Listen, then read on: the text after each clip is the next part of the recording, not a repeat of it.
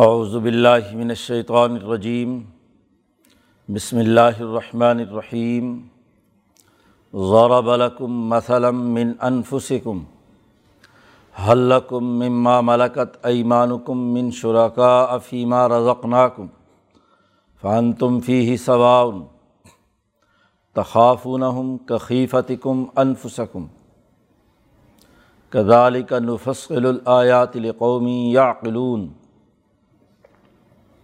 بل اتبع الذین ظلموا اهواءهم بغیر علم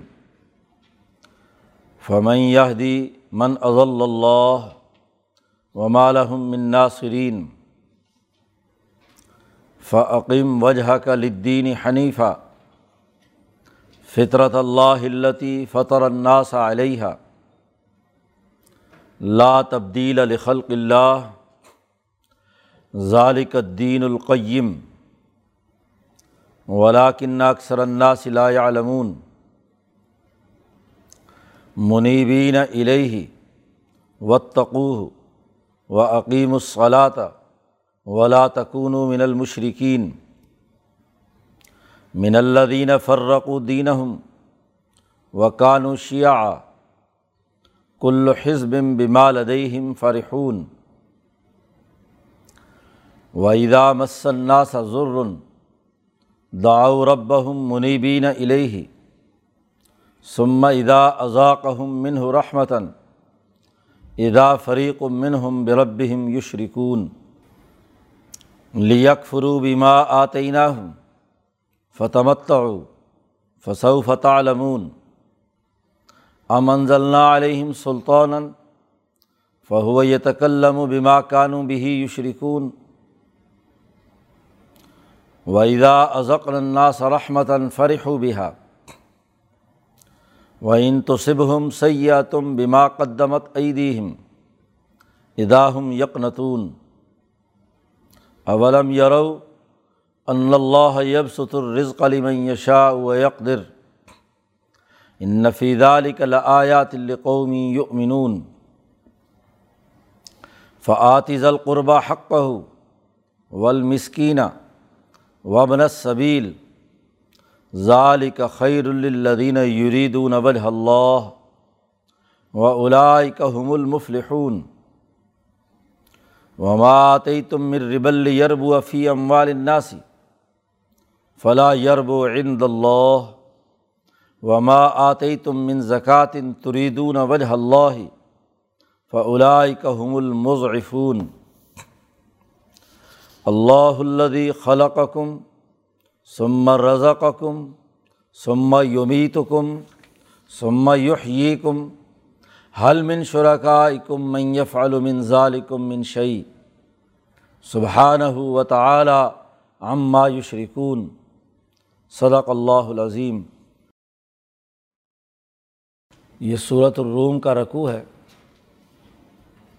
اور دلائل چل رہے ہیں اس بات کے کہ اللہ ہی کی حکمرانی ہے پوری کائنات پر۔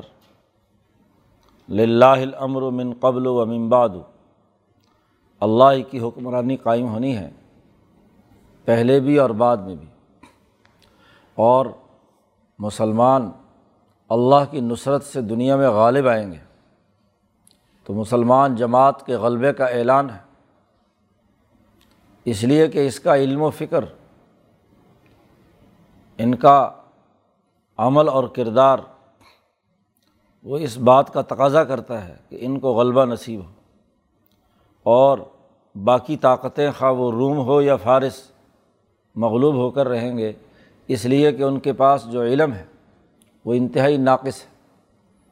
اس لیے شروع میں کہا تھا کہ یہ لوگ یا علمون ظاہرم من الحیات دنیا یہ دنیا کے ظاہری علم کا کچھ حصہ تو جانتے ہیں۔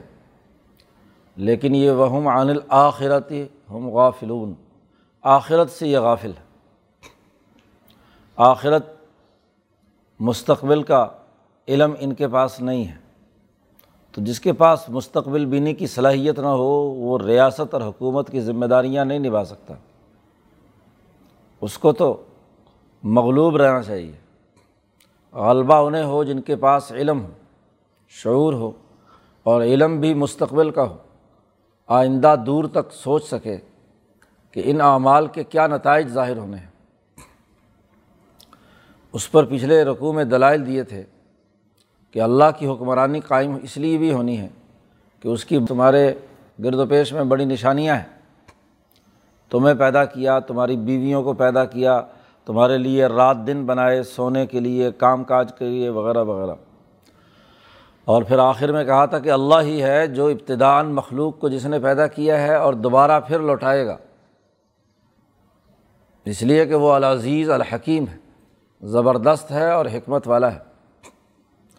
اب یہاں اس رقوع کے شروع میں انہیں دلائل میں سے ایک اہم ترین مثال کے ذریعے سے بات سمجھائی جا رہی ہے کہ تم لوگ اللہ کے ساتھ شریک ٹھہراتے ہو، اللہ کے ساتھ ایسی طاقتوں کو شریک ٹھہراتے ہو جو نہ خود کچھ کر سکتے، نہ کسی کے لیے نفع پہنچا سکتے، نہ کسی کو نقصان دے سکتے۔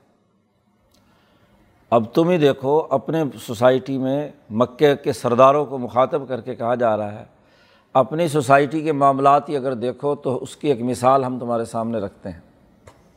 قرآن کہتا ہے زورا بالکم مسلم من انفسکم ہم تمہارے لیے ایک مثال بیان کرتے ہیں، تمہاری اپنی ہی زندگی کے حوالے سے۔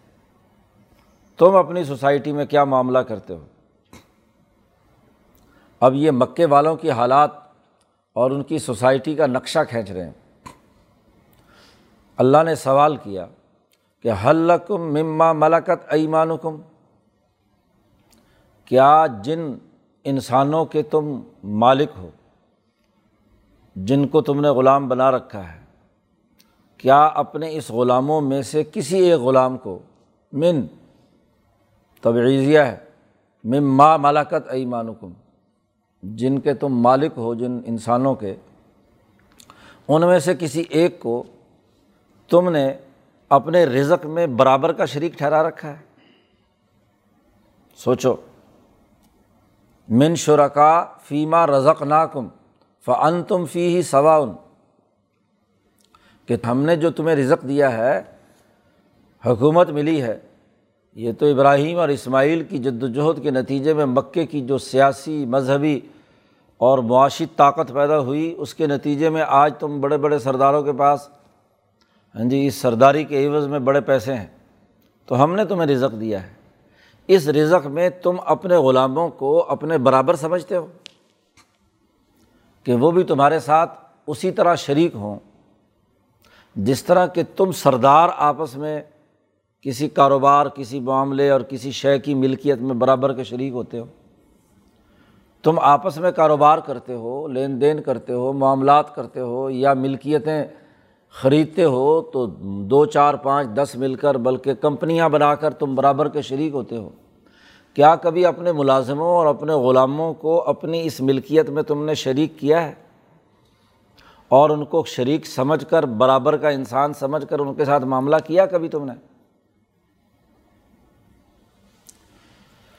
حلکم مما ملکت ایمان کم منشرا کا فیما رزق ناکم جو ہم نے تم کو رزق دیا، اور فن تم فی ہی سواؤن، اور تم پھر اس رزق کے اندر برابر کی حیثیت رکھتے ہو۔ کہا، تمہارے معاشرے میں ایسا ہوتا ہے؟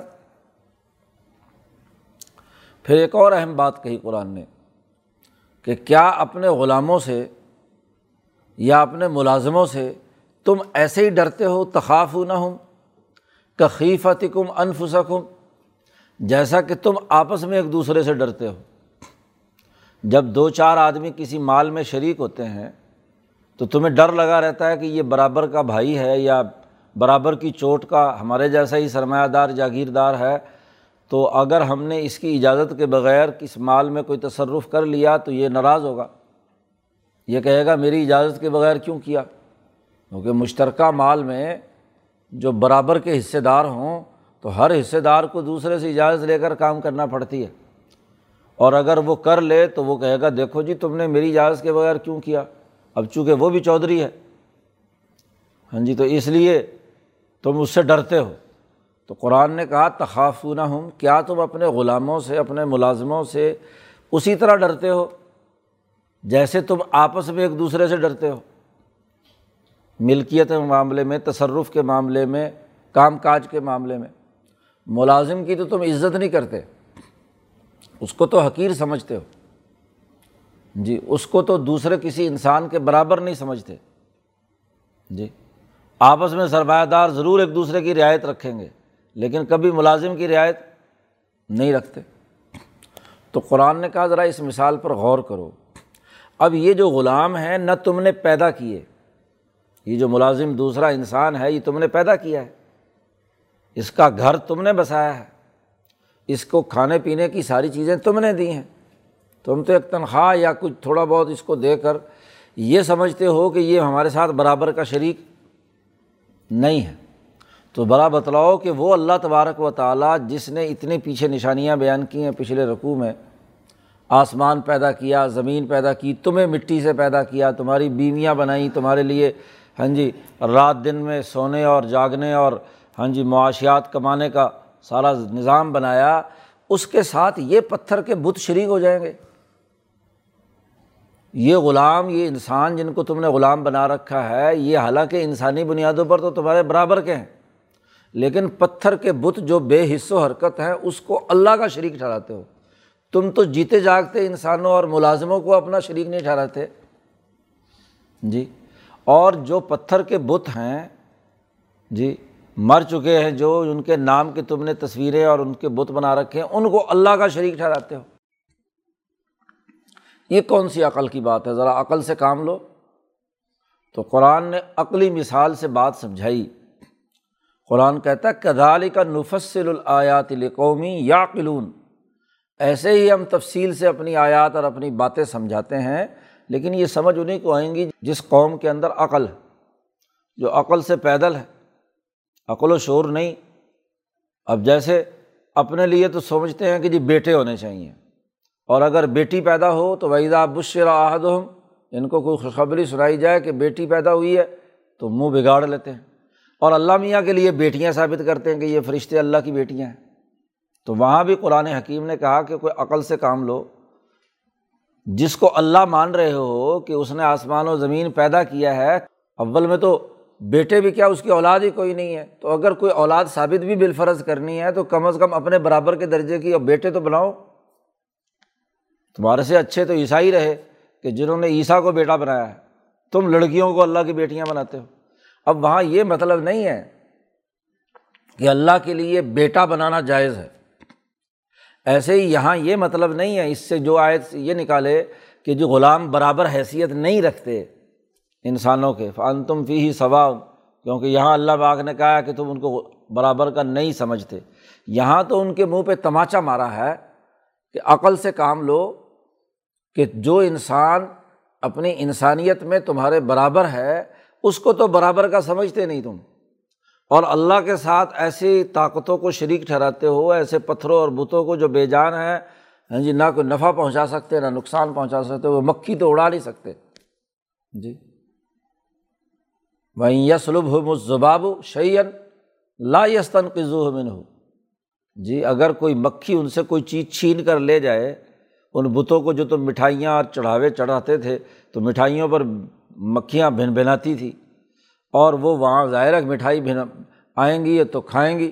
تو مٹھائی کے وجود رات جو مکھیاں کھا کر چلی گئیں، ان کو یہ بت تو اڑا نہیں سکتے۔ تمہارے لیے کیا کام کریں گے؟ عقل سے کام لو۔ بلکہ اصل بات کیا ہے؟ اصل بات یہ ہے بلت طبع الزین ظالم احوا اہم اصل بات یہ ہے کہ یہ ظالم لوگ یہ اپنی خواہشات کی پیروی کرتے ہیں۔ کہ ادھر خواہش یہ تھی کہ یہ غلام ہمارے ماتحت ہوں اور ہمارے شریک نہ ہوں، ہمارے برابر نہ ہوں۔ اور ادھر خواہش یہ ہے کہ اللہ کے لیے ان پتھروں اور بتوں کو اللہ کا شریک ٹھہرائیں۔ تو خواہش کی بات ہوئی نا، اس کا کسی علمی منہج یا کسی عقلی تقاضے کے ساتھ کوئی تعلق نہیں ہے۔ یہ تو کیا ہے احوا اہم یہ تو ان کی خواہش ہے۔ خواہش وہی ہوتی ہے جس کی کوئی بنیاد نہ ہو، جس کے پیچھے کوئی علمی منطق نہ ہو، اس کے پیچھے کوئی عقل کار فرمائی نہ ہو۔ بس، موج مستی کی بات ہے، ادھر کی ہاں جی خواہش پیدا ہوئی تو اس پر عمل کر لیا، دوسری خواہش پیدا ہوئی تو ادھر عمل کر لیا۔ اس کے اعمال میں، اس کے افکار میں، اس کے کام کاج میں کوئی ربط اور تعلق نہیں ہوتا۔ اس لیے قرآن نے کہا کہ یہ ظالم لوگ اپنے خواہشات کی پیروی کرتے ہیں بغیر علم۔ علم نہیں ہے ان کے پاس، بغیر علم کے۔ کیونکہ علم تو باقاعدہ ٹھوس دلائل، سبب و مسبب، علت و معلول کے ایک پورے نظام اور عقلی تقاضوں کے مطابق وجود میں آتا ہے۔ تو بغیر علم کے یہ خواہشات کی پیروی کرتے ہیں۔ اور اب پھر بات یہ ہے کہ جو بغیر علم کے خواہش پرست ہو، اس کو اللہ تعالیٰ ہدایت کیسے دے گا؟ جی اللہ تعالیٰ نے جسے اپنے علم سے استفادہ کرنے، عقل اور شعور استعمال کرنے سے جو رک گیا، اللہ نے اس کی وجہ سے اسے گمراہ کر دیا، تو اسے کون ہدایت دے گا؟ فمن یادی من اضل اللہ و مالحم منا سرین ان کا کوئی مددگار نہیں ہے۔ اب دیکھیے شروع صورت میں ایک دعویٰ کیا۔ الفلام میم غلیبت الروم فی عدن العرض اور اس کے بعد کہا کہ یہ مغلوب ہوں گے اور مسلمان غالب ہوں گے۔ وہ یوم یفرح المؤمنون بنصر اللہ اللہ کی مدد سے مسلمان اس دن خوش ہوں گے۔ الامر من قبل و امباد اللہ کی حکمرانی قائم ہوگی۔ ان پر کیوں غالب ہوں گے؟ اس کی دلیل شروع میں بیان کی تھی کہ یہ دنیا کا ظاہری علم رکھتے ہیں، ظاہری خواہشات کے پیچھے ہے یا علمون ظاہر من الحیات دنیا اور یہ اصل علم سے، مستقبل کے علم سے کیا ہے؟ غافل ہے اب اس کے دلائل دیے ہیں کہ کیسے غافل ہیں، اور اس کو یہاں آ کر ختم کر دیا۔ اس آیت تک کہ یہ اپنے خواہشات کی پیروی کر رہے ہیں، علم کوئی نہیں ہے۔ اور جو علمی دلائل تھے، وہ پیچھے دو تین رقوع میں بیان کر دیے۔ یہاں ایک حصہ دلائل کا مکمل ہو گیا۔ اب یہاں سے آگے اس صورت میں یہ بات واضح کی جا رہی ہے کہ یہ جماعت اس کو غالب آنا ہے۔ تو غالب آ کر کام کیا کرنے ہیں؟ کیا ذمہ داریاں اس کی؟ اور اصل علمی منہج ہے کیا؟ اللہ پر ایمان لانے کے نتیجے میں جس اللہ کی اللہ کی نشانیاں اور اللہ کی طاقت اور قوت کا اظہار پچھلے دو رقوؤں میں کیا گیا ہے، اس اللہ پر ایمان لانے کے نتیجے میں جب یہ جماعت غالب آئے گی تو غالب آنے کے بعد کرے گی کیا؟ بلکہ جب خلافت ظاہرہ حاصل ہوگی، اس وقت بھی کیا کرنا ہے؟ اور اس سے پہلے آج خلافت باطنا کے زمانے میں مکہ مکرمہ میں رہتے ہوئے اس جماعت کو کس ڈسپلن پر اپنی تیاری کرنی ہے؟ تاکہ جب غلبہ حقیقی حاصل ہو، ظاہری غلبہ حاصل ہو، تو انہیں اصولوں پر انسانی معاشرے کو استوار کیا جائے۔ تو قرآن نے یہاں سے اگلی بات شروع کی ہے۔ نمبر ایک، پہلا حکم دیا ہے۔ اس جماعت کی پہلی ذمہ داری ہے کہ فعقیم وجہ کا لدین حنیفہ۔ اٹھ کھڑے ہوئیے۔ اپنے چہرے کو اللہ کی طرف قائم کر لیجیے لدین حنیفہ، اللہ کے دین کی طرف یکسو ہو کر۔ آپ اٹھ کھڑے ہوں۔ یہاں عقیم کہا ہے۔ استقامت کے ساتھ، پوری طاقت اور قوت کے ساتھ ایک مقصد کے لیے کھڑے ہو جانا۔ اس کاز کو لے کر آگے بڑھنا اور اپنی تمام تر توجہات، وجہ کا کہا۔ نبی اکرم صلی اللہ علیہ وسلم کو براہ راست حکم دیا۔ اصل بات یہ ہے کہ یہاں حضور کو مخاطب کیا ہے۔ اس لیے کہ آپ صلی اللہ علیہ وسلم جو انسان کامل ہیں، آپ اپنی تمام تر قوتوں کو صرف اور صرف ایک نقطے پر مرتکز کرنے کی اعلیٰ درجے کی صلاحیت صرف آپ ہی رکھتے ہیں۔ باقی لوگ جو ہیں، ان کی توجہ بٹ جاتی ہے، ادھر ادھر۔ جی کبھی ایک کر لیا، کبھی دوسرا کر لیا، یا ایک حد تک توجہ ہوتی ہے۔ لیکن اعلیٰ نمونے کا جو معیاری عمل ہے، جس میں دین حنیفی کو قائم کرنے کے لیے اپنی تمام تر قوتوں کو ایک نقطے پر مرتکز کرنے کا معاملہ ہے، یہ نبی اکرم صلی اللہ علیہ وسلم ہی کی اعلیٰ درجے کی صلاحیت ہے۔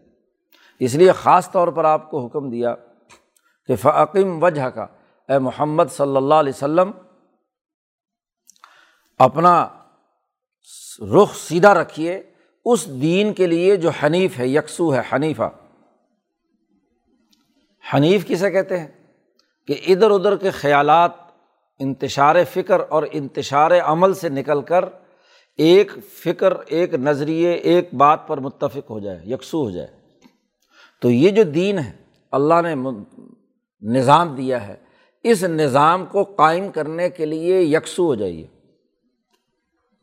ادھر ادھر کے خیالات اور ادھر ادھر کے تصورات نہ پائے جائیں۔ اور جب نبی اکرم صلی اللہ علیہ وسلم جس معیار پر یہ کام کریں گے، تو آپ کی اتباع میں صحابہ، مومنین تمام کو اور ان کے لیے اگلی بات آ رہی ہے۔ کیوں آپ اس کام کے لیے اٹھ کھڑے ہوں؟ اس کی عقلی دلیل کیا ہے؟ کیوں یہ ضروری ہے؟ بلکہ ہر مسلمان، بلکہ ہر انسان کو اس دین حنیفی کے لیے اٹھ کھڑا ہونا کیوں ضروری ہے؟ اس لیے کہ فطرت اللہ فطر الناس علیہ اللہ نے انسانوں کو جس فطرت پر پیدا کیا وہ یہی ہے۔ جب بھی انسان کی تخلیق ہوئی ہے تو اللہ نے اسے حنیف پیدا کیا۔ ہے نبی اکرم صلی اللہ علیہ وسلم نے فرمایا کہ جب بچہ پیدا ہوتا ہے تو وہ حنیف ہوتا ہے۔ یکسو ہوتا ہے۔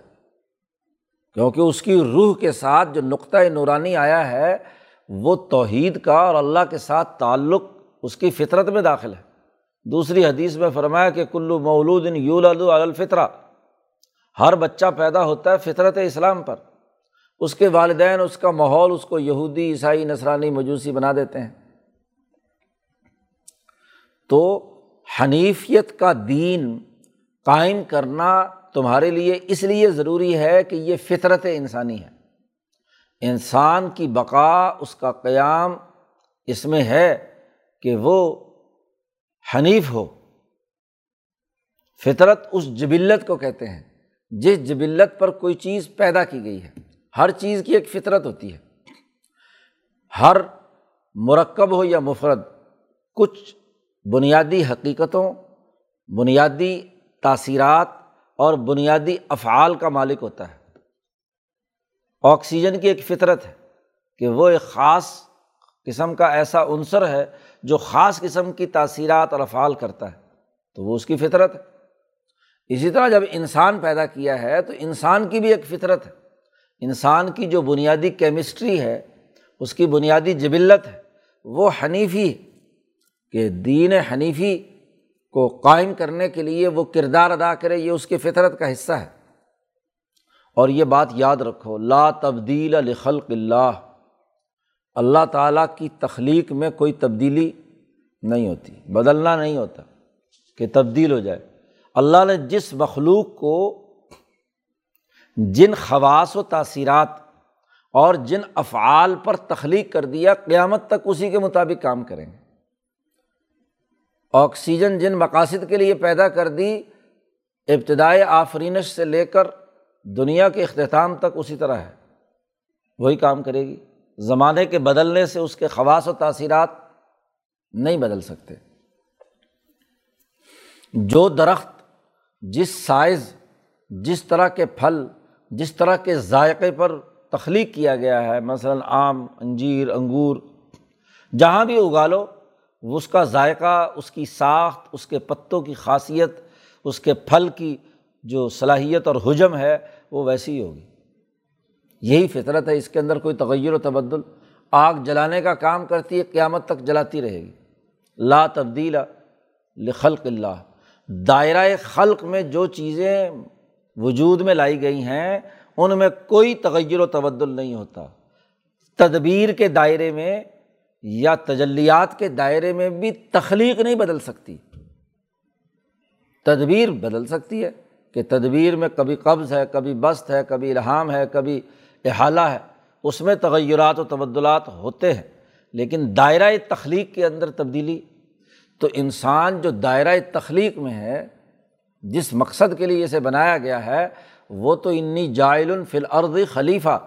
اللہ نے اپنا خلیفہ اور نائب بنا کر آدم کو تخلیق کیا تھا اور آدم کی تمام اولاد میں فطری طور پر یہ بات تخلیق کر دی تھی۔ اس کے اندر تو کوئی تبدیلی نہیں ہوگی۔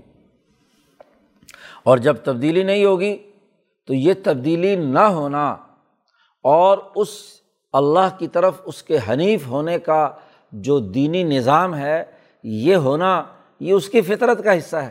اس لیے اے محمد صلی اللہ علیہ وسلم، اس دین کو قائم کرنے کے لیے اٹھ کھڑے ہوں، کیونکہ ذالکت دین القیم، یہی سیدھا دین ہے، یہی سیدھا سسٹم ہے، درست نظام ہے۔ تو اب اس درست نظام کو دنیا میں غلبے کی طاقت سے قائم کیجیے کیونکہ قیام بغیر اتھارٹی کے نہیں ہوتا۔ ایک ہے بعض کہنا بعض کا مطلب تو یہ ہے کہ جو جی چاہے مانے، جو جی چاہے نہ مانے۔ تو اس صورت میں چونکہ یہ خلافت کے نظام کے قیام اور غلبے کی صورت ہے، تو اس لیے یہاں کہا جا رہا ہے، آپ اپنی اتھارٹی قائم پیدا کیجیے ایسی جماعت بنائیے، مضبوط، اور پھر اس کے بعد اس کے ذریعے سے ہاں جی ایک ایسا سسٹم قائم کیجیے جو انسانی فطرت کا ہے، دین حنیف تو دین حنیفی کے سسٹم کو قائم کرنے کے لیے کردار ادا کیجیے باقی رہی یہ بات کہ لوگ نہیں مانتے۔ تو چھوڑ دیجیے ولاکن اکثر اللہ صلی علمون لوگوں کی اکثریت علم نہیں رکھتی۔ تو جاہروں کے پیچھے چلنا ہے، جو علم نہیں رکھتے، جو بے شعور ہیں، جن کا علم ناقص اور ادھورا ہے۔ نہیں، آپ صحیح اور سچے علم پر اپنا دینی نظام قائم کرنے کے لیے اٹھ کھڑے ہوں۔ اور جاہلوں سے مقابلہ کرنا پڑے، جو علم نہیں رکھتے، تو کوئی پرواہ نہیں۔ مقابلہ کیجیے بنی الہ ہی بتقو یہ جو سچے لوگ ہیں، جو اللہ کی طرف رجوع کرنے والے ہیں۔ اب پہلے حضور صلی اللہ علیہ وسلم کو دین قائم کرنے کا حکم دیا، اپنی تمام تر توجہات ادھر مرکوز کرنے کا حکم دیا۔ اس کے بعد اس جماعت کا تذکرہ ہے، جو نبی اکرم صلی اللہ علیہ وسلم پر ایمان لائی۔ اور آپ کی صحبت سے اس میں یہ صلاحیت پیدا ہو گئی کہ وہ جہالت سے نکل کر علم کے ایسے میدان میں آ گئے کہ جہاں وہ اللہ کی طرف رجوع کرنے والے ہیں۔ منیبین الہی سب کے سب لوگ جو رجوع کر کے اللہ کی طرف متوجہ ہونے والے ہیں۔ انابت الا دین قائم کرنے کے لیے پہلی شرط کہ وہ مومن جو دین غالب کرنا چاہتا ہے وہ اللہ کی طرف متوجہ ہو۔ انابت الا اللہ کی طرف رخ کر لینا۔ گویا کہ وہ صفت احسان کا مالک ہو، قلب اس کا اللہ کی طرف متوجہ ہو۔ نمبر دو و تقو ہو اور وہ اسی سے ڈریں تقوا اختیار کریں۔ یعنی صحیح اور غلط میں تمیز پیدا کر کے، صحیح کو غالب کرنے، عدل کا نظام قائم کرنے اللہ کے ڈر سے اور بغیر کسی مالی اور دنیاوی مفاد کے صرف اور صرف اللہ کے ڈر سے وہ نظام قائم کرنے کے لیے اٹھ کھڑے ہوں۔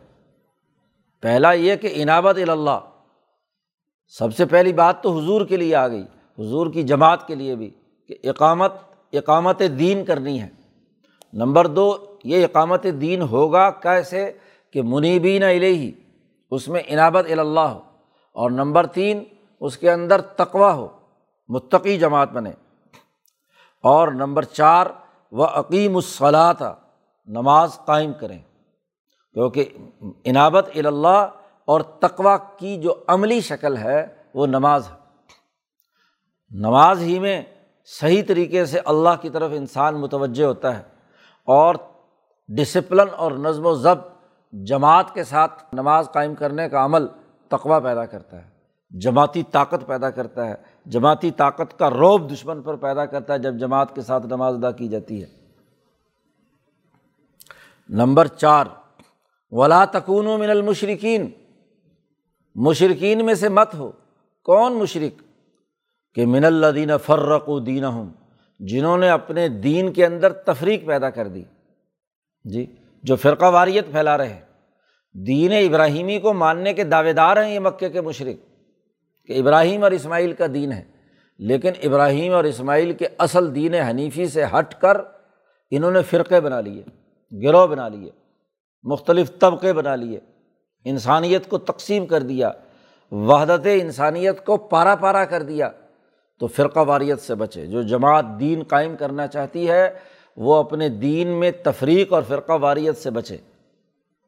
ولا تکون من المشرقین من الدین فرق الدین ہم و کانو شیعہ۔ وہ گروہ در گروہ ہو گئے، پارٹیاں بن گئیں۔ ہر ایک نے اپنے خیال کے مطابق ابراہیم کی بات کی تشریح کر لی، اسماعیل کی بات کی وضاحت کر لی اور اس پر ایک گروپ بنا کر دوسرے سے لڑنے لگے۔ اب یہ سارے مکے کے لوگ ابراہیم اور اسماعیل کو مانتے ہیں، لیکن آپس میں لڑتے بھی ہیں۔ ہاں جی سو سو سال تک ذرا ذرا سی بات کے اوپر ایک نے دوسرے قبیلے کے یہاں اونٹ چلا لیا تو اس پر اونٹ لڑائی لڑی جا رہی ہے سو سو سال تک۔ ہاں جی ایک خاندان نے دوسرے سے کوئی ہاں جی کوئی لڑائی ہو گئی، بندہ مر گیا تو اس کا بدلہ اس سے لے رہے ہیں، وہ اس سے لے رہے ہیں۔ ایک دوسرے کے خلاف گروہ بنا کر آپس میں ہی جنگ لڑ رہے ہیں۔ تو جو قوم خود فرقہ واریت کا شکار ہو جائے، وہ دنیا میں کیا انقلاب لائے گی؟ غلبہ دین کی صورت کیا ہوگی؟ اس لیے اس مسلمان جماعت سے کہا کہ من اللہ دینہ فرق و دینہ ہوں میں سے مت ہو۔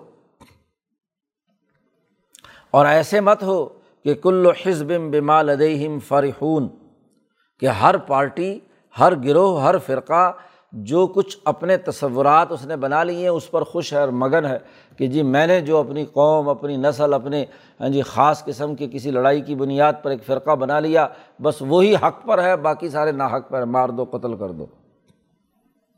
غلبے والی جماعت، غلبے کے لیے کام کرنے والی جماعت کو فرقہ واریت سے بالا تر ہونا چاہیے۔ تو چار پانچ اصول یہاں بیان کیے ہیں کہ یہ غلبہ دین والی جماعت کے لیے لازمی اور ضروری ہے کہ ایک تو دین حنیفی کو قائم کرے، اللہ کی طرف رجوع کرنے والی ہو، اللہ کے ڈر سے اور بغیر کسی مالی مفاد کے کام کرنے والی ہو، نماز کا نظام قائم کرے اور فرقہ واریت جو دراصل کسی سوسائٹی کے حصے بکھرے کرنے، بد امنی پھیلانے کا سبب ہوتا ہے، تو اس فرقہ واریت سے بچے۔ یہاں تو اس سچی جماعت کے غلبے کی بات کی ہے، اور ان کی ذمہ داری عائد کی ہے کہ وہ دینی نظام قائم کریں۔ اگلی آیات میں، پست سوچ رکھنے والے، ناقص علم رکھنے والے اور کمزور انسانوں کی بات بیان کی ہے۔ کہ ان کے رویے کیا ہوتے ہیں؟ ایک ناقص انسان، ایک کمزور اور بزدل انسان جو اقامت دین دین کو قائم کرنے اور غالب کرنے کی اعلیٰ درجے کی علمی اور عملی صلاحیت نہیں رکھتا، اس کے رویے کیا ہوتے ہیں؟ قرآن حکیم نے اس کا تذکرہ کیا۔ واحدہ مسنا سا ضرور ہاں جی یہ جو اکثریت علم نہیں رکھتی، ان انسانوں کا معاملہ یہ ہے کہ ان کو اگر کوئی تکلیف پہنچے ضرور تو داؤ رب ہم منی بین علیہ تو مصیبت کے وقت میں اللہ کو بڑے گر گڑا کر پکاریں گے۔ جیسے یہی مکے کے مشرق دریا میں کشتی ڈول رہی ہوتی ہاں جی موجیں ہو رہی، تو اس وقت پتھر شتر سب پھینک کر صرف اور صرف اللہ کی طرف رجوع کرتے منی بین علیہ لیکن پھر ان کا معاملہ کیا ہے؟ سما اضا اذاقہم منہ رحمتاً اور پھر جب ان کو کوئی رحمت اللہ ان کو چکھاتا ہے اپنی طرف سے، کوئی مہربانی کرتا ہے، تو اضا فریق و من ہم برب ہم یو شریکون پھر ان میں سے ایک فریق اپنے رب کے ساتھ شریک ٹھہرانے لگ جاتا ہے۔ جی اپنی بات پر قائم نہیں ہے۔ یعنی کبھی اللہ کو یکسو مان کر اللہ کی طرف متوجہ ہوتے ہیں، اللہ کو ایک مان کر اس کی طرف یکسو ہوتے ہیں، اور پھر اس کے بعد کیا ہے؟ جیسے ہی وہ مصیبت ٹلتی ہے کوئی مال و دولت، کوئی انعام یا کوئی ہاں جی نجات مل جاتی ہے تو پھر وہی شرک کا کاروبار شروع کر دیتے ہیں۔ حالانکہ انسان تو وہ ہے کہ جب کسی لمحے اس کو اپنی غلطی کا احساس ہو جائے اور وہ درست علم کے مطابق جی کام کرنے لگے تو پھر اس پر قائم رہنا چاہیے نا۔ یہ نہ ہو کہ مصیبت میں تو پکارے اور جب انعام ملے تو پھر کیا ہے؟ انکار کر دے۔ لیک فرو بیما آتے ہوں شریک ٹھہراتے ہیں تاکہ نہ شکری کریں جو ہم نے انہیں دیا۔ یعنی ہم نے جو ان کو نجات دلائی ہاں جی اس بحران سے جو سمندر میں یا دریا میں پیدا ہوا تھا یا جو ہم نے انہیں انعام دیا تھا، اس کی ناشکری کرتے ہوئے وہ شریک ٹھہرانے لگتے ہیں اللہ کے ساتھ۔ قرآن نے وارننگ دی فتح کوئی بات نہیں، دنیا کی چار روزہ زندگی ہے، اٹھا لو فائدے فائدے۔ ہاں جی لیکن فصو فتح علمون ان قریب تم جان لو گے کہ تم نے غلط حرکت کی ہے، تم نے غلط کام کیا ہے۔ ان قریب تمہارا ابھی اگلا مرحلہ شروع ہوتا ہے ہاں جی موت آتی ہے، قبر میں جاتے ہو تو پھر کیا ہے؟ ابھی تمہارا مرحلہ نیا شروع ہوگا تو پتہ چل جائے گا۔ پھر اللہ کے ساتھ شریک ٹھہراتے ہیں۔ قرآن نے سوال کیا کہ ام انزل علیہم سلطان کیا اس غلط حرکت پر کہ جب مصیبت میں ہو تو اللہ کو پکارو اور جب مصیبت ختم ہو جائے اور کوئی انعام مل جائے تو تم اللہ کے ساتھ شریک ٹھہرانے لگو، کیا بھلا بتاؤ، کیا ان پر کوئی دلیل نازل ہوئی ہے؟ ام انزل علیہم سلطان کوئی صنعت نازل ہوئی ہے، ان کے پاس کوئی وہی آئی ہے، کوئی فرشتہ آیا ہے، اور فہو یہ تکلم بیما کانو بھی یشریکون اور وہ ان کے ساتھ گفتگو کر کے بتلا رہی ہے کہ تم اللہ کے ساتھ شریک ٹھہراؤ۔ کوئی دلیل ہے ان کے پاس؟ ظاہری علم بھی نہیں اور کوئی سند اور دلیل بھی نہیں، کوئی دستاویز بھی نہیں۔ کوئی کتاب میں تحریری طور پر لکھا ہوا اللہ کا کوئی حکم بھی نہیں کہ جس میں اللہ نے کہا ہو کہ یہ جو چھوٹے چھوٹے شتونگڑے اور بت ہیں، یہ میں نے اپنے ساتھ کام کاج میں شریک کیے ہیں۔ ہاں جی ان کو میں نے کچھ اختیارات دی ہوئی ہے۔ کوئی اللہ نے فرمان شاہی جاری کیا ہے کہ یہ لات کو اتنے اختیارات ہیں، منات کو اتنے اختیارات ہیں، یہ فلاں بت بت کو اتنے اختیارات ہیں۔ بھائی اگر حکومت ہوتی ہے تو جس کو حکمران اعلیٰ مانتے ہو اور اگر اس کا کوئی سرکاری نمائندہ تم مانتے ہو تو وہاں اس کے پاس صنعت تو ہونی چاہیے نا کہ بھائی اس کو اس کا تقرر نامہ اس کا نوٹیفیکیشن ہوا ہے کہ یہ اس علاقے کا افسر ہے۔ یہ بات ہو رہی ہے۔ جی۔ کیا ان کے پاس ہم نے ان کے اوپر کوئی سند اتار کر کہا ہے، کوئی فرمان شاہی جاری کیا ہے کہ یہ فلانا بت کو اتنے اختیارات ہے فلاں اس علاقے کا چودھری، فلاں اس قبیلے کا بت ہے۔ قرآن نے کوئی راستہ نہیں چھوڑا۔ عقلی طور پر جتنی ممکنہ باتیں ہو سکتی تھیں، وہ قرآن نے واضح کی ہیں۔ تو نہ ان کے پاس کوئی اتھارٹی لیٹر ہے، نہ نوٹیفیکیشن ہماری طرف سے آیا ہوا ہے، پھر بھی کہتے جی یہ اللہ کے ساتھ شریک ہے۔ وائزا ذکر الناس رحمتاً اس انسان کا عجیب حال ہے کہ جب ہم اس کو کوئی رحمت سے کوئی چیز اچھی چکھاتے ہیں، مہربانی ان پر ہوتی ہے۔ ہم انہیں چکھاتے ہیں رحمت، مہربانی، انعام۔ تو فرح و بہا، خوب خوش ہوتا ہے۔ ہاں جی چار پیسے جیب میں آ جائیں تو پھر بندے کی حالت دیکھنے والی ہوتی ہے۔ فوراً خارش اٹھتی ہے۔ کہ جاؤ جا کر مٹھائی کھا کے آؤ، دودھ پی کے آؤ، فلانا کام کر کے آؤ۔ ہاں جی۔ اضا ذکر ناسا رحمت فرح و بہا۔ بڑے خوش ہوتے ہیں، بلکہ تکبر اور غرور سے ناچنے لگتے ہیں، جشن مناتے ہیں۔ اور حال اس انسان کا یہ ہے کہ وین تصب ہم سیاح تم بما قدمت عیدیم ان کے کسی پہلے کیے ہوئے بد عملی کے نتیجے میں جب ہم ان کے اوپر کوئی مصیبت نازل کرتے ہیں تو صب ہم سیاتن تو پھر اس انسان کی حالت یہ کہ اضاحم یک نتون چہرہ اترا ہوا ہوتا ہے، بڑے مایوس ہوتے ہیں۔ ہاں جی چونکہ جیب میں نہ کوئی پیسہ، نہ ٹکا ہاں جی نہ کوئی مال، نہ کچھ، نہ لینا، نہ دینا۔ کاروبار میں تھوڑا سا نقصان ہو جائے تو پھر ان کے چہرے دیکھنے والے ہوتے ہیں۔ انتہائی مایوس۔ اضاحم یکنتون کنوتیت کا شکار ہو جاتے ہیں۔ ٹوٹ کر گھر بیٹھ جاتے ہیں۔ اضاحم یکنتون اولم یو کیا انہوں نے دیکھا نہیں کہ اللہ ہی رزق کو جس کے لیے چاہتا ہے وسیع کرتا ہے اور جس کو چاہتا ہے اندازے سے دیتا ہے۔ بھوکا تو کسی کو نہیں مارتا۔ یک در اندازے سے۔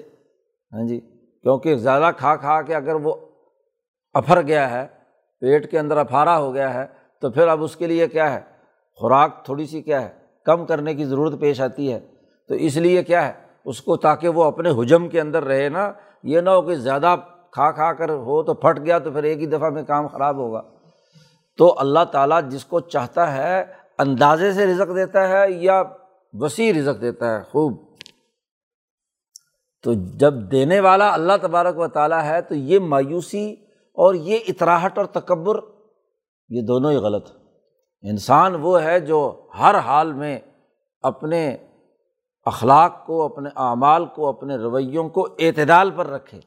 مال زیادہ آ گیا ہے تو اس کے تکبر اور غرور میں مبتلا نہ ہو۔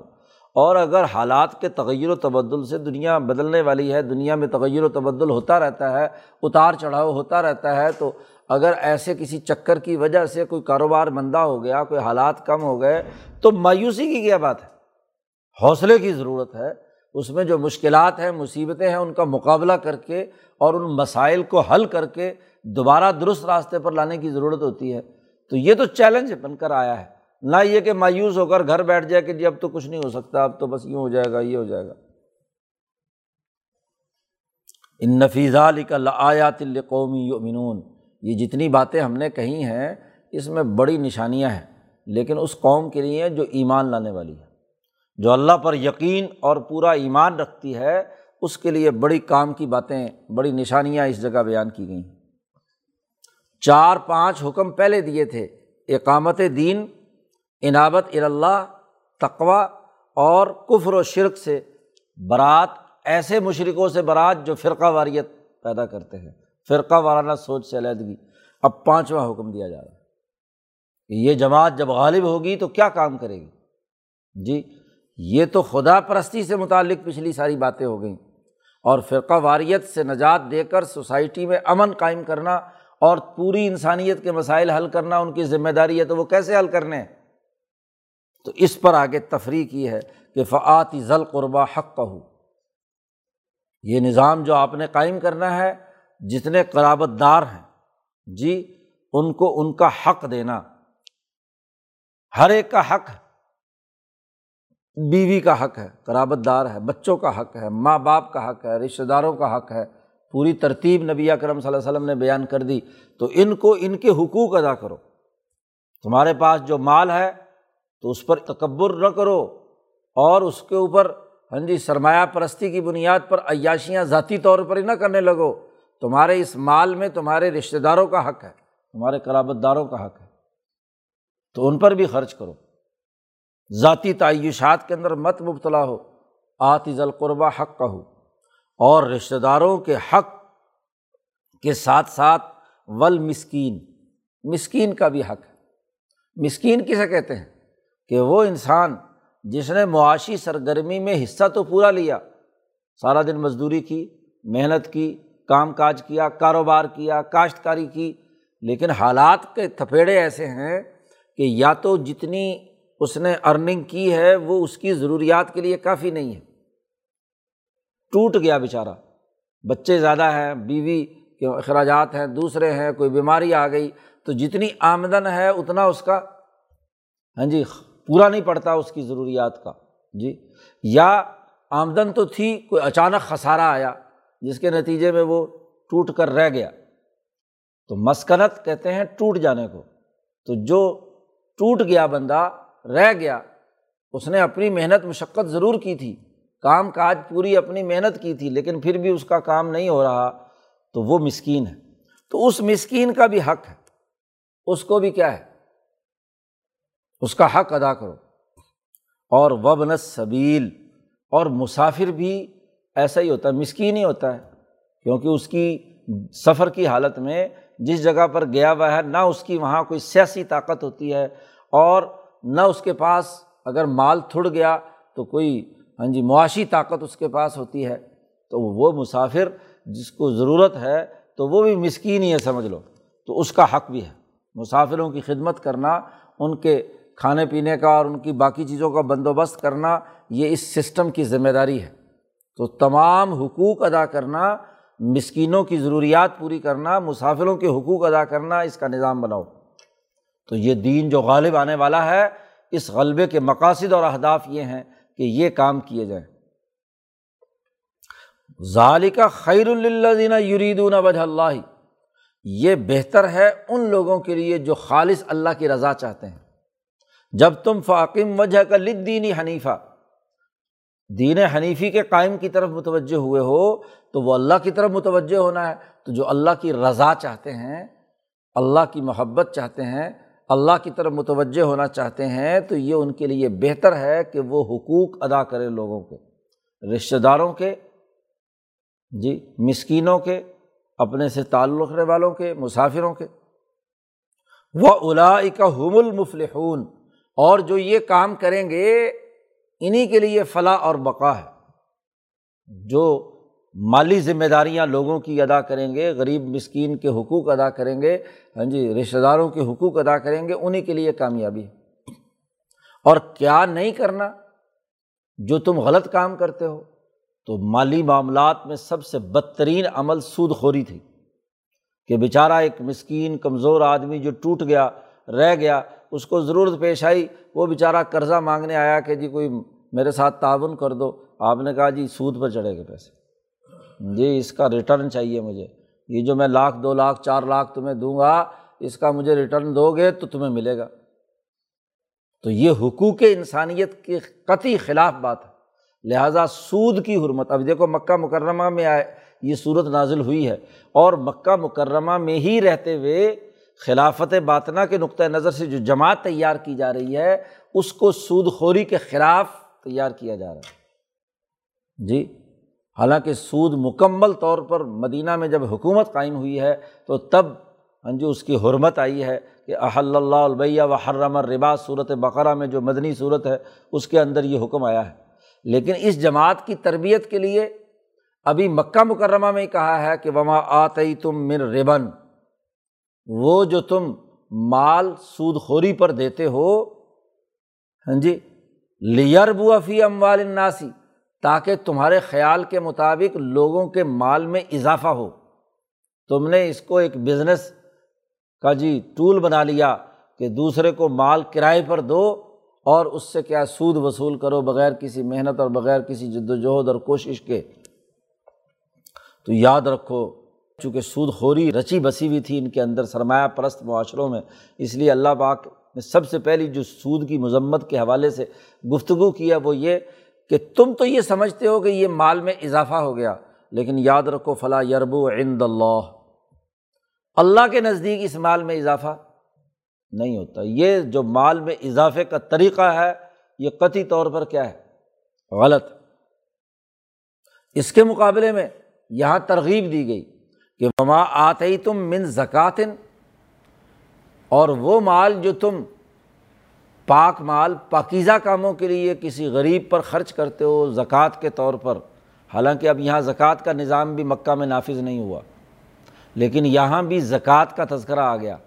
اس کی اہمیت بتلائی گئی ہے کہ جو تم مال زکوٰۃ کے طور پر غریبوں اور مسکینوں میں تقسیم کرتے ہو، اور یہ زکوٰۃ کی تقسیم کے لیے ایک شرط بھی لگا دی کہ زکوٰۃ خرچ کرو، تریدون وجہ اللہ۔ ہی اور خالص اللہ کی رضا کے لیے، صرف احسان جتلانے کے لیے نہیں، کہ دوسروں پر جو پیسہ دے دیا غریبوں کو، تو ہم نے بڑا احسان جتایا، زکوٰۃ دے رہے ہیں اور پھر احسان جتلاتے ہیں، بلکہ بیگار لیتے ہیں۔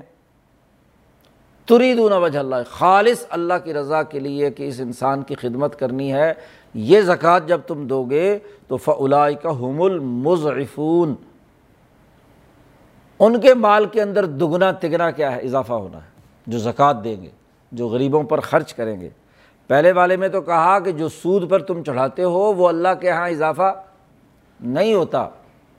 اور جو زکوٰۃ خرچ کرو گے، وہ اللہ کے یہاں کیا ہے؟ اضافہ کا سبب ہے۔ اس لیے حضور صلی اللہ علیہ وسلم نے فرمایا کہ ایک فرشتہ روزانہ فجر کے بعد اعلان کرتا ہے کہ جو لوگ اللہ کے راستے میں خرچ کرتے ہیں، اے اللہ ان کو خوب دے۔ جی اور جو لوگ اللہ کے راستے میں مال خرچ کرنے سے رکے ہوئے ہیں، مٹھی روک رکھی ہے۔ اللہ آتی ممسکن تلفن، کہ جو ممسک ہے، مال کو روکنے والا ہے، اس کا مال ضائع کر دے، تلف کر دے۔ اور فرشتہ اعلان کرتا ہے اللہ آتی منفقن، جو لوگوں کے راستے میں خرچ کر رہا ہے، اس کو ڈبل ٹربل دے، اس کو اضافہ دے، اس کا مال کے اندر اضافہ کر۔ تو یہاں قرآن حکیم نے مکہ میں ہی اپنی جماعت کی تعلیم و تربیت کے لیے بتلا دیا کہ جو زکوٰۃ خرچ کرے گا اس کا مال دگنا ہوگا اور جو سود پر چڑھائے گا اس کا مال کم ہوگا۔ اب یہ ساری بات مکمل ہونے کے بعد گویا کہ چار حکم پہلے دیے تھے، پانچواں حکم دیا، حقوق کی ادائیگی، رشتہ داروں کی بھی، مسکینوں کی بھی، مسافروں کی بھی۔ اور چھٹا حکم دیا سود خوری کی مذمت پر کہ اضافہ نہیں ہوتا۔ اور ساتواں حکم دیا کہ زکوٰۃ کی ادائیگی سے مال میں اضافہ ہوتا ہے۔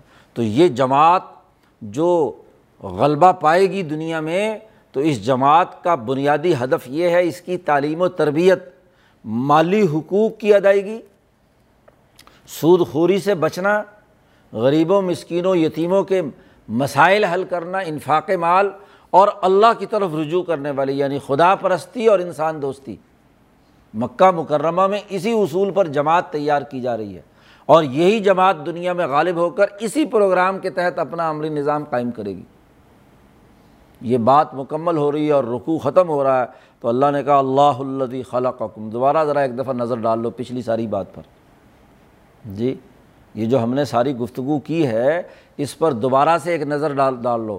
اللہ الدی خلاصہ پچھلی ساری بات کا بیان کر دیا۔ اللہ وہ ذات ہے جس نے تمہیں پیدا کیا۔ سما رزق کم پھر اس نے تمہیں رزق دیا۔ سما یمیت کم پھر تمہیں مارے گا۔ اور سما یحیی کم پھر تمہیں دوبارہ زندہ کرے گا۔ ذرا اس پوری بات کو سننے کے بعد حل من شرکائی کم میں فعال من ذالکم من شعی کیا تمہارے شریکوں میں سے کوئی ایسا ہے جو ان چار کاموں میں سے کوئی کام کیے ہوں اس نے؟ کسی لات بنات، کسی پتھر بت نے۔ جی جس کو تم اللہ کا شریک ٹھہراتے ہو، اس میں سے کون سا ایسا ہے جس نے تمہیں پیدا کیا ہو، تمہیں رزق دیا ہو، تمہیں موت دی ہو اور تمہیں کیا دوبارہ زندہ کرے؟ گی ان میں سے کوئی کر سکتا ہے؟ سبحان ہو یہ اللہ کی پاک ذات ہے۔ اور وط اعلیٰ اماں یشرکون، اور اللہ بہت ہی بلند تر ہے ان باتوں سے، ان شریکوں سے جن کو تم اللہ کا شریک ٹھہراتے ہو۔ ان سے بالکل بلند تر ہے، پاک ہے ہاں جی بہت ہی بلند تر ہے۔ تو پورے دلائل بیان کر کے غلبہ دین کے مقاصد اور اہداف بھی متعین کر دیے کہ غلبہ دین دین قائم کرنا ہے۔ دین پڑھنا نہیں ہے قرآت نہیں ہے کہ کتابیں پڑھ لو، یہ پڑھ لو، وہ پڑھ لو۔ قائم کرنا ہے۔ اور قیام کے لیے، اقامت دین کے لیے ان ذمہ داریوں کو ادا کرنا ہے۔ اللہ تعالیٰ قرآن حکیم کو سمجھنے اور اس پر عمل کرنے کی توفیق عطا فرمائے۔ اللہ وسلم